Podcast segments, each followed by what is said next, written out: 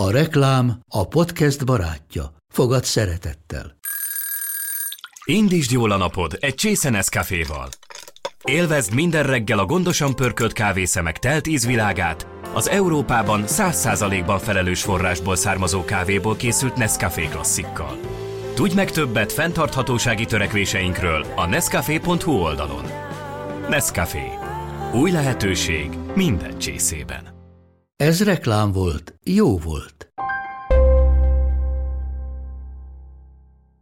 Tarts velünk az Én Kutyám Podcast adásaiban, ha szeretnél még tudatosabb állattartóvá válni. Kutyás szakértő vendégeinkkel a felelős állattartás legfontosabb kérdéseit vitatjuk meg. Szeretettel köszöntök mindenkit az Én Kutyám Podcast sorozat harmadik évadában. Innentől kezdve Docs Podcast néven érhetitek el ezeket az adásokat. Vendégeimmel arról fogunk beszélni, hol tart ma a magyar kutyás társadalom. Vendégeink között köszönhetem dr. Bagi Fruzsina állatorvost, a Retriever Rescue vezetőjét, dr. Kajó Cecíliát, aki igazgatás szervező, adatbiztonsági és adatvédelmi szakjogászként van jelen, illetve Schneider Kingát, aki a Noé állatotthon szóvívője. Sok szeretettel köszöntelek benneteket a Docs Podcast adásában. Sziasztok! Köszönjük a meghívást! Rögtön bele is csapnánk a a közepébe. Lehet-e azt tudni, hogy hány kutya él Magyarországon, és milyen körülmények között? Vannak -e erre adatok, számok? Hú, nem véletlen a nagy csend, mert hogy nincsenek. Tehát van törvény által előírt ebbösszeírás, kötelező ebbösszeírás, de ez bevallásos alapon működik. Van rendszer, ami elvileg a csipadatokat összesíteni, de gyakorlatilag releváns adatokat nem annyira lehet belőle kinyerni, ráadásul rengeteg állat nincsen jelölve, úgyhogy igazából satszolások vannak. Én hallottam egy ilyen három milliós számról, illetve arról, hogy ennek körülbelül a fele él családoknál, otthonokban, a többi az vagy kóborkutya, vagy a menhelyeken van. Ez reális szám lehet szerintetek? Hát ezek a becslések szerintem ilyen állat eledel, állatfelszerelés gyártóktól érkeznek, ugye az eladott termékek alapján, tehát elvileg reális szám lehet. Aztán ugye ez olyan, mint kicsit a bűncselekményeknél a látencia, hogy mi ér el a hatóság elé, és mi marad ugye látatlan bármilyen okból. Tehát, hogy igazából hány állat nem kerül tehát hány állat gazdátlan, hány állat kóbor, hány állat nem kerül bármilyen szempontból bárki szem elé, az vannak ilyen minimalista, meg ilyen maximalista becslések. Mi inkább ilyen józan, reális becslésekre szoktunk alapozni. Mi a helyzet a menhelyekkel? Azt tudni lehet, hogy hány menhely van Magyarországon, illetve hány gyepmesteri telep? És hogy ez kiszolgálja-e azt a mennyiségi kutyát, akiknek oda kell kerülniük valami miatt? Tehát lényegében minden önkormányzatnak kötelező valamilyen szerződést kötni, valamilyen gyepmesteri telepet, funkciót ellátó tele, teleppel, illetve vállalkozással. Ez azt jelenti, hogy mondjuk településenként legalább egy szerződésnek kellene, hogy legyen. Tehát már abból lehet következtetni, hogy hány település van mondjuk az országban. Viszont ugye nem minden településnek van saját telepe, hanem ugye ezek szerződésesek is tudnak lenni. Emellett az, hogy hány menhely van, hány hivatalos menhely van, vagy nem hivatalos menhely van. Valószínűleg ezt is elég nehéz fölmérni. Továbbá vannak olyan menhelyek, illetve vannak olyan állatvédő szervezetek, akik pedig nem rendelkeznek menhelyjel. Ennek ellenére, hogy állatvédő tevékenységet folytatnak, a gondozásukban kutyák vannak, tehát ezeknek a számát fölmérni, az szintén egy viszonylag nagy kihívásokkal teli dolog a országban, én azt gondolom. Nincs is erre akarat egyébként, hogy kiderüljön, hogy, hogy mi a helyzet a kutyamentéssel? Hát az akarat az kinek a részéről kéne, hogy jöjjön itt, az a kérdés. Hát mondjuk állami részről esetleg, vagy, vagy valamilyen összehangolt munka érdekében, ami segíti a menhelyek működését. Az a helyzet, hogy ma Magyarországon mondjuk egy menhelynek nem kell engedély, csak bejelentés kötelezett. Na most ez hatóság függő, a helyben működő hatóság, eljáró hatóság, járási kormányhivatal függő általában, hogy ezt mennyire veszi komolyan. Mert van olyan helyszín, ahol ezt annyira komolyan veszik, hogy gyakorlatilag ugyanúgy, mint hogy egy engedélyezési eljárás lenne, de van olyan, akinek mondjuk is, bocs, hogy ezt mondom, de tényleg kedv kérdése, van olyan, aki azt mondja, hogy oké, okay, beadtad, tudomásul vettem, regisztrációs számot megkapod.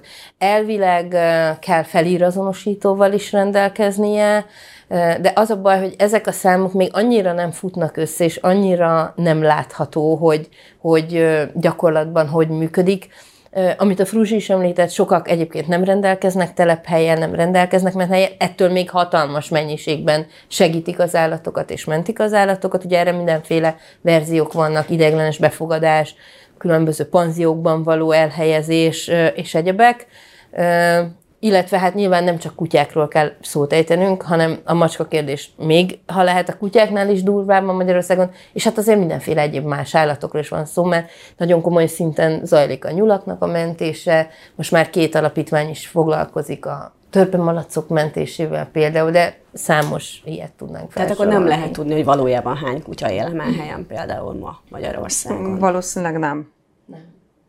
Nem nem. Tehát nem lehet tudni, hogy hány kutya van az állatvédelmi rendszerbe becsatlakozva. Az viszont biztos, hogy ezek a menhelyek folyamatosan a kapacitásuk végső hajszáláig telítve vannak szinte mindenhol legalábbis itt a Budapest környékén biztosan, de gondolom, hogy vidéken sem jobb a helyzet, nem tudom, Fruzsi, Valószínűleg vidéken még rosszabb a helyzet, bár én is azért egész közel lakok Budapesthez, tehát hogy a mi környékünkön még én azt gondolom, hogy relatív jó a helyzet, de a különböző országszéli régiókban, akár észak-keleten, akár dél-kelet irányába azért nagyon sok olyan telephelyet, menhelyet, gyepmesteri telepet tudunk, ami lényegében kapacitásain túl van, akár több százalékosan, tehát akár 50 százalékos túltelítettségekkel.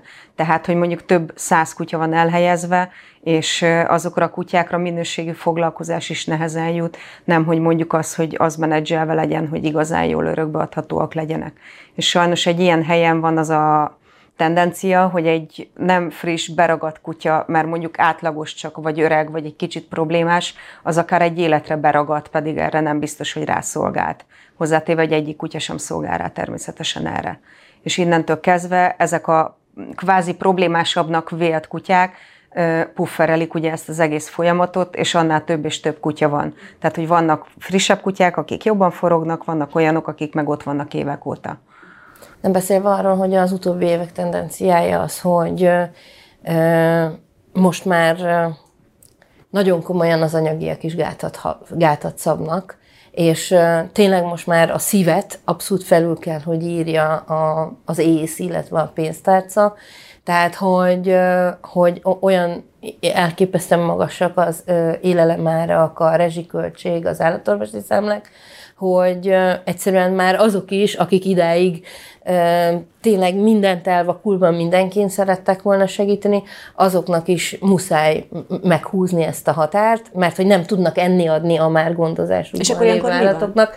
Ilyenkor az van, hogy egy sokkal több állat nem kerül be a rendszerbe, talán bekerül és nem tudom, hogy ettől neki jobb vagy rosszabb a gyepmesteri telep pekmonzás körzetében, de egyébként falkányi állatok élnek az utcákon, és, és okoznak nagyon komoly problémát egyébként. Te talán azt tudod, hogy, hogy hogyan kerülhetnek leginkább a kutyák helyre. Tehát beadják őket, elhalálozott gazda után az örökösök, vagy a kert végében megellett a kutya, vagy akár a szaporítóktól. Tehát mi a jellemzőbb, hogyan jutnak el a menhelyig ezek a kutyák, kik, kik adják le őket?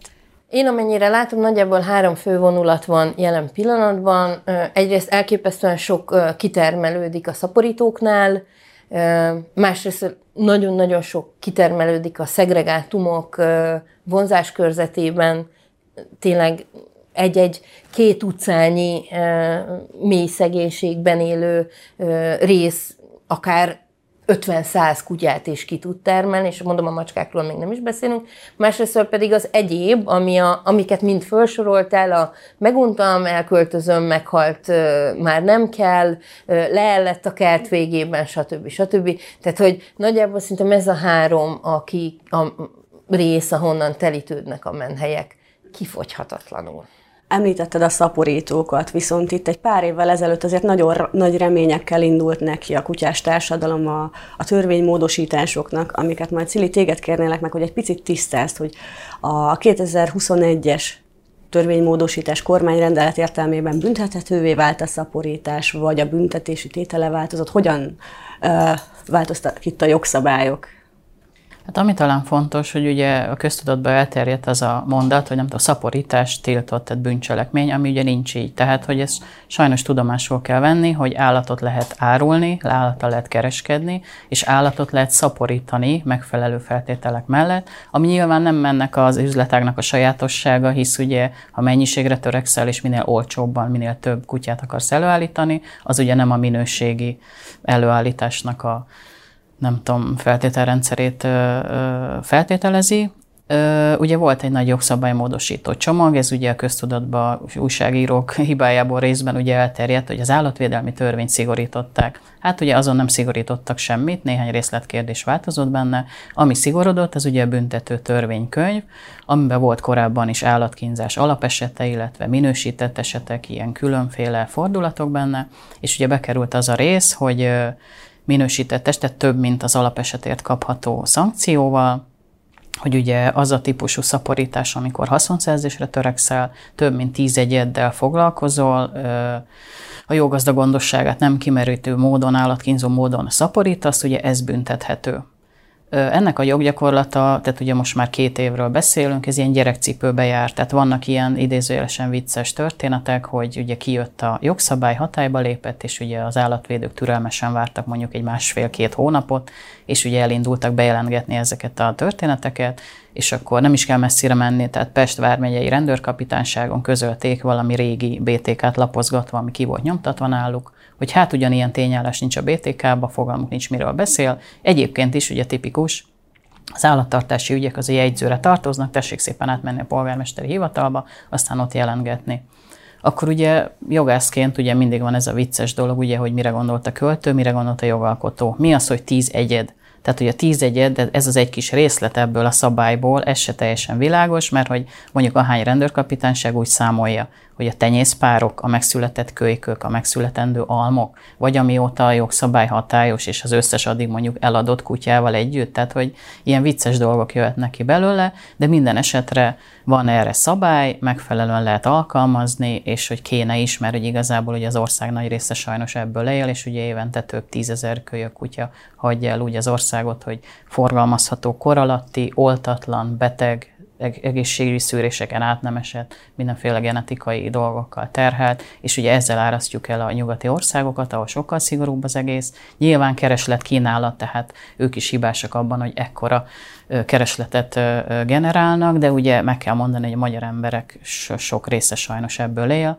és hogy igazából a tőlünk nyugatabbra levő, nem tudom, uniós tagállamokban van egy ilyen hírünk, ugye, hogy hát milyen szaporítós, állatkínzós nemzet vagyunk. Mi a tapasztalat egyébként van, ahol célt ér a, a törvény, a BTK módosítás, tehát hogy van olyan eset, amikor egy szaporító elbukik ezen, és mondjuk börtönbe kerül? Nem hát megfelelő. ugye ez egy két évvel ezelőtti új szabály, tehát azért egy büntetőeljárást felelősen, komolyan lefolytatni, megfelelő bizonyítékokkal összeszedni, és mire az eljut egy elsőfokú ítéletig, ilyenről én még nem tudok egyébként, folyamatban levő ügyek vannak, de az igazi komoly hatást ugye az jelenti, hogyha ugye hatóságok önmagában mindig ilyen, nem tudom, féllábú óriások, mindig össze kell dolgozzanak civil szervezetekkel, állatvédő szervezetekkel, akik ugye 500%-on teljesítenek, tehát úgy nem lehet neki futni egyetlen ilyen szaporító telepnek, meg szaporítónak sem, hogy a féllábú óriásnak nincs meg a másik lába, tehát kimegyünk állatvédő szervezetekkel, jó rájuk HTK-zzuk azt az 500%-on felüli teljesítményen még az ott lefoglalt állatokat, hogy ugye lehetőségük legyen róluk gondoskodni, kezeltetni, rehabilitáltatni, ugye ezzel tele van az internet, tele vannak a közösségi hálók, Igazából így lehet ezt az egészet megoldani, ha ugye nem csak arra törekszünk, hogy ugye gonosz, bűnöző, szaporításból élő embereket is ugye végre lekapcsoljuk, és ugye ne legyen többet velük ilyen gond, hanem ugye, hogy ha azon is akarunk segíteni, hogy az állatok sorsán is javítsunk. És ugye, hogy elhangzott ugye itt már, hogy mennyire túlterheltek ugye az állatvédő szervezetek, ezt én is, tehát hogy meg, hogy honnan jönnek az állatok a menhelyre, a kutyák például, ehhez ugye, mikor én is hatósági jogalkalmazó voltam, ezért is aktívan hozzájárultam, mert hogy ugye én is nem csak a papírt akartam tologatni, hanem ugye elég sok kutyát bíztam így állatvédő szervezetek pártfogásába, mert ugye hogy állami ilyen telephelyek, meg állami forrás erre nincs. Tehát, hogyha valaki szabályszerűen, jogszerűen, hatósági munkával kutyát, mondjuk konkrétan kutyákat akar kimenteni szaporított telepről, ha nincsenek állatvédő kapcsolatai, hozzá se kezdjem. Tehát nem is jutnak be helyekre, hiába mentenék mondjuk ki ezeket az állatokat. Nem, ugye ő nekik, te, nekik Nincs nyilván, hova. Nincs igen. Tehát, Tehát nincs ilyen állami forrás, semmilyen. És akkor ezek a kutyák kerülnek még pluszban a sok másik mellett a, a menhelyekre. Így van egyrésztről, amikor a szaporítóknál van az eljárás, illetve azért ö, azt is említsük meg, hogy persze a nagyon nagy részük külföldre megy, de azért Magyarország is egy kellemesen nagy részeinek felvevő piaca, tehát, hogy a magyar, magyar emberek is nagyon nagy részben vásárolnak szaporítótól kutyát, akik persze nyilván azok is túl fiatalok, nincsenek meg a védel, nincs védelmük, és nagyon sokan megbetegszenek, sokan meghalnak, de sokan, sokuknak nem tudnak mondjuk megfelelő állatorvosi ellátást biztosítani. Ma egy parvos kölyöknek a életének a megmentése a sok százezer forintba kerül. Általában ezt egy átlag család nem tudja vállalni. Úgyhogy elképesztően ö, folytatjuk az edukációs munkát azáltal, hogy nagyon-nagyon mondjuk, hogy mi a különbség a szaporítók és a tenyésztők között, és hogy ha lehetséges, akkor ne vásároljon senki szaporítótól. Nagyon nehéz ez a kérdés, mert ugyanakkor ö, ö, minden tiszteletem a felelős tenyésztőké, de azért az nonsens, hogy egy-két kurens fajta tenyésztőtől való megvásárlása most már millió forinton felett van. Ilyen feltételekkel szembe megyünk a széllel, azt gondoljuk, hogy nem a szaporítótól fogják megvásárolni, amúgy nem olcsón, de ennél lényegesen olcsóbban. Ide csak annyiba csatlakoznék, hogy ez is egy tipikus bekerülési út, hogy megveszem olcsón a kiskutyát, ami divat, fajta vagy fajta jellegű, majd ugye kiderül, hogy nem tudom, komoly csontműtétekre van szüksége, nem tudom hány hónapos paró elleni kezelésre, meg nem tudom mire, és ugye hát rájövök, hogy nem tudom, 50 ezer forintos kutyára se nem tudok, se nem akarok több százezeret rákölteni, úgyhogy megkeresem az első állatvédő szervezetet, hogy itt van egy szuper lehetőség, tessék itt a beteg kiskutya, tehát hogy rengeteg ilyen kutya is bekerül. Ja, micsoda terhet jelenthet ez az állatorvosi rendszernek is. Lényegében egyrészt itt a szaporítóknál ugye bejönnek mondjuk a fajtamentők kérdése is, hogy a szaporító az általában fajta tiszta kutyákat próbál, vagy arra hasonlító kutyákat létrehozni.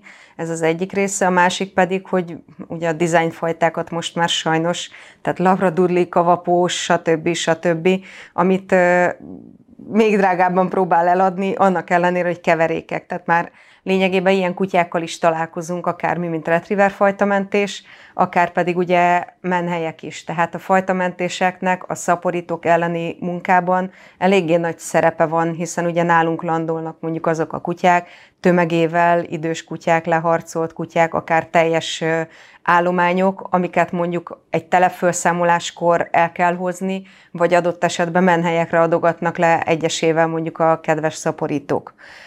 A másik az az, hogy ugye főleg a mi fajtáknál jó pár olyan probléma meg betegség van, amire, hogyha nincsenek szűrések, meg hosszú távon genetikai odafigyelés, és mondjuk a családfába erre odafigyelés, akkor komoly betegségeket okoznak, akár életen áttartó foglalkozást vagy nyomort egy kutyának, vagy pedig nagyon drága műtéteket, ami szintén ugye egy csomó pénzbe kerül majd a leendő gazdának.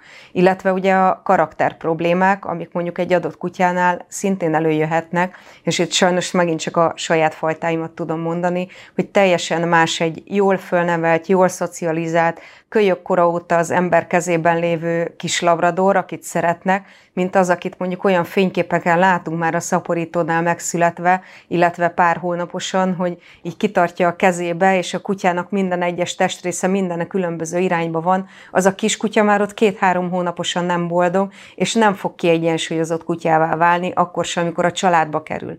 És utána ezek a kutyák kerülnek, akár a viselkedés probléma, meg a karakter problémák miatt ugye állatvédő szervezetekhez, már elrontott kutyaként, már genetikailag egy problémás viselkedésű kutyaként, amit utána valamilyen formában rendbe kell hozni, és meg kell találni neki azt a helyet, azt a gazdát, aki mindezekkel a kvázi hátrányokkal együtt elfogadja.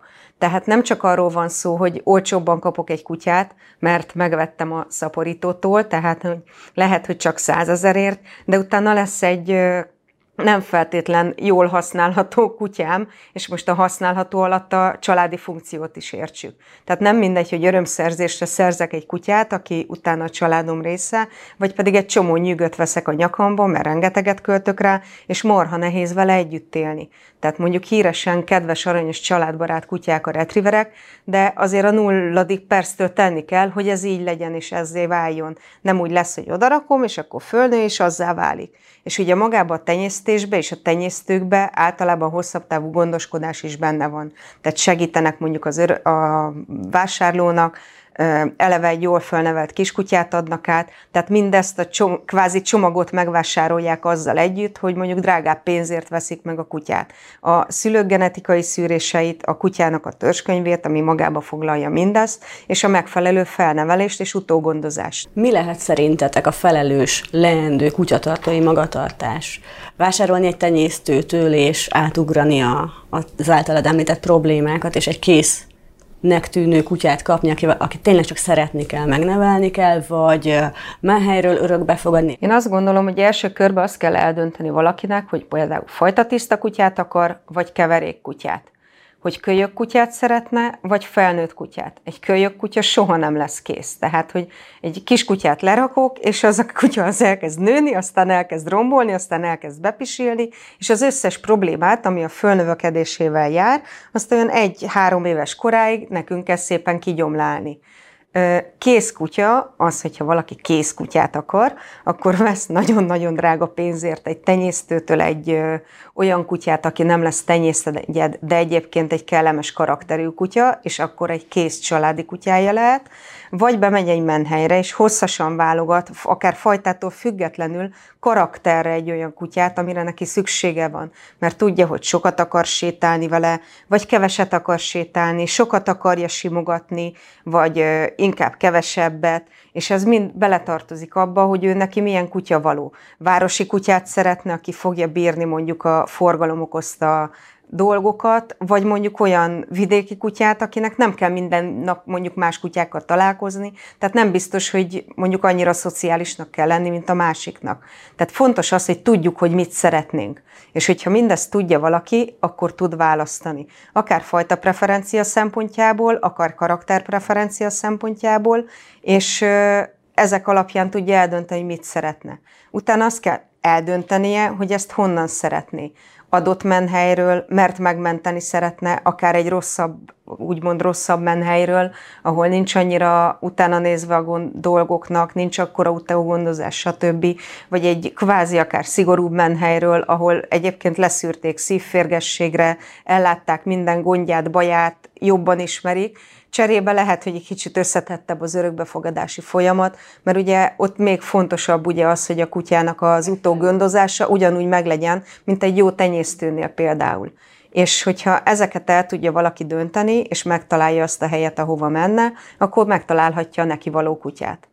Szerintem az emberek többsége alkalmatlan állattartásra. Tehát a felelős állattartásnak van egy olyan nulladik lépcsőfoka, hogy van egy olyan önismeretem, hogy alkalmas vagyok-e egyáltalán, vagy nem arra, hogy belátom-e azt a, lé, azt a döntési lépcső fokokat, ami nagyon sok fokból áll, hogy 15-20 évre választottam egy opciót, és akkor ott ne adjam föl, és ne hagyjam cserben az állatot. Erre az emberek többsége alkalmatlan. Konzultáljunk szakemberrel, és fogadjuk meg annak a tanácsát. Tehát, hogy akár konzultáljunk tenyésztővel, de olyan tenyésztővel, aki ar, az, az tényleg felelősen működik, és akkor érdemes fajta gondozó szervezetekkel fölmenne kapcsolatot. Tehát vannak ennek azért formái, illetve menjünk el csak sétáltatni menhelyekre, csak egy kicsit lássunk bele, csak egy kicsit harapjunk bele ebbe a dologba, beszélgessünk azokkal, akik a menhelyet üzemeltetik, akik ott régebben önkéntesek, vagy ott dolgoznak, és fogadjuk meg azokat a dolgokat, hallgassuk meg nyílt szívvel, és semmiképpen ne döntsünk egy Jack Russell mellett, mert a Max című filmben mennyire cuki volt. Igen, hát nyilván egyfelől ott van az, hogy a menhelyekről is ki kell valahova kerülni a kutyáknak annak érdekében, hogy be tudják fogadni az új kutyákat.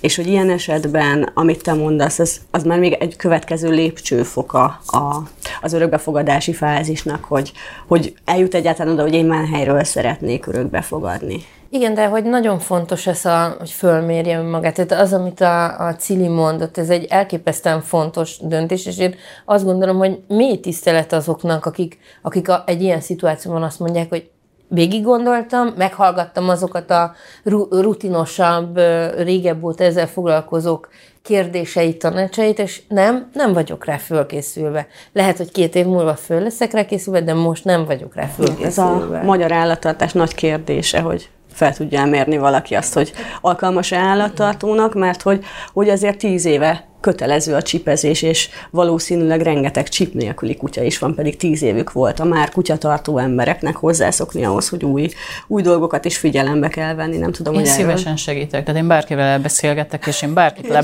lebeszélek.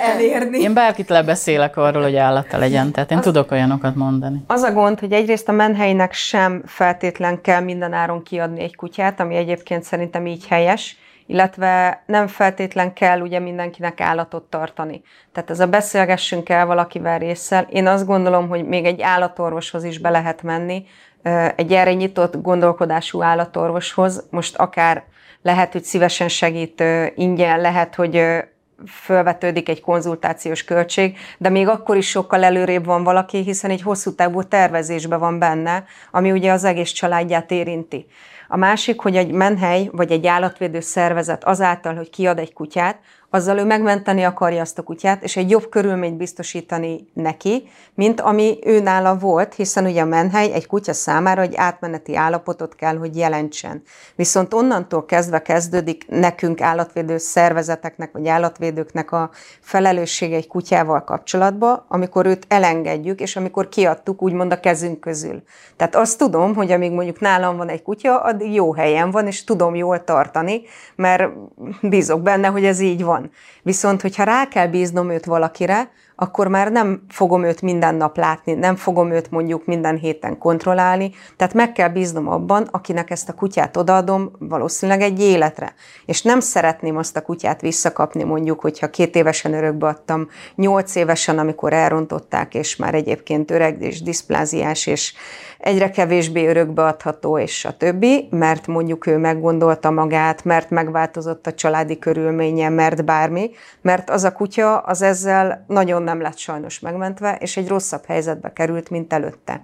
Ugyanígy mondjuk, hogyha egy állatvédő szervezet örökbe ad egy kutyát, nyilván annak is felelősen kell történnie, tehát én azt gondolom, hogy minimum oltva, csipezve, veszettség ellen oltva, ivartalanítva, ha csak nem valami nagyon apró, csak a kölyköcske, annak érdekében, hogy őt utána el lehessen engedni, és kiadhassuk úgymond a kezünkből. És ugye ez egy állatvédői felelősség is, hogy kinek adjuk oda, és milyen állapotba adjuk oda nem tudunk minden kutyát mondjuk egészségesen örökbe adni, mert ez lehetetlenség, mert beteg kutyák kerülnek hozzánk, nem mi betegítettük meg őket, és nem minden betegség gyógyítható, vagy mondjuk hosszú távon gyógyítható csak. Az a fontos, hogy egyrészt, hogyha esetleg beteg, és tudunk róla, akkor ezt tudja majd a leendő gazdés. Vannak nagyon fantasztikus, csodálatos, tökéletes kiskutyák is a menhelyen. Itt van például a Latte, aki szintén egy mentett kutya, és ugyanígy vannak olyanok, akik egyébként szintén fantasztikus, csodálatos kiskutyák, viszont mondjuk valamilyen hátrányjal élnek, mondjuk itt az ölembe egy vakkutya. Tehát, hogy ezt egyben el kell fogadni a örökbefogadónak, hogy egy kutya az ilyen lehet, vagy olyan lehet, ezzel ezt kell tenni, azzal azt kell tenni, és erre a menhely föl tudja őt készíteni, hogy mit várhat el valószínűleg egy kutyától. Hosszú távon miben látjátok a megoldást, hogy afelé indítani a társadalmi edukációt, hogy mindenki felelősen és akár tenyésztőtől vásároljon kutyát, vagy, vagy menhelyről fogadjon örökbe, ahol fennáll a veszély annak, hogy lényegében ott az üres helyekre már akár pályázhatnak és a szaporítok, hogy hát ha nem adjuk el, akkor úgyis bevisszük oda, és akkor majd ők megoldják. Tehát, hogy nem generálja saját magát az, hogy a menhelyek ennyire odaadóan egy működnek? Láb, egy láb nem láb. Tehát hosszú távú megoldás csak minden láb kezelésével működik. Tehát egyrésztről ö, ö, ne működhessenek a szaporítók, és ez irányban legyen hathatós hatósági fellépés.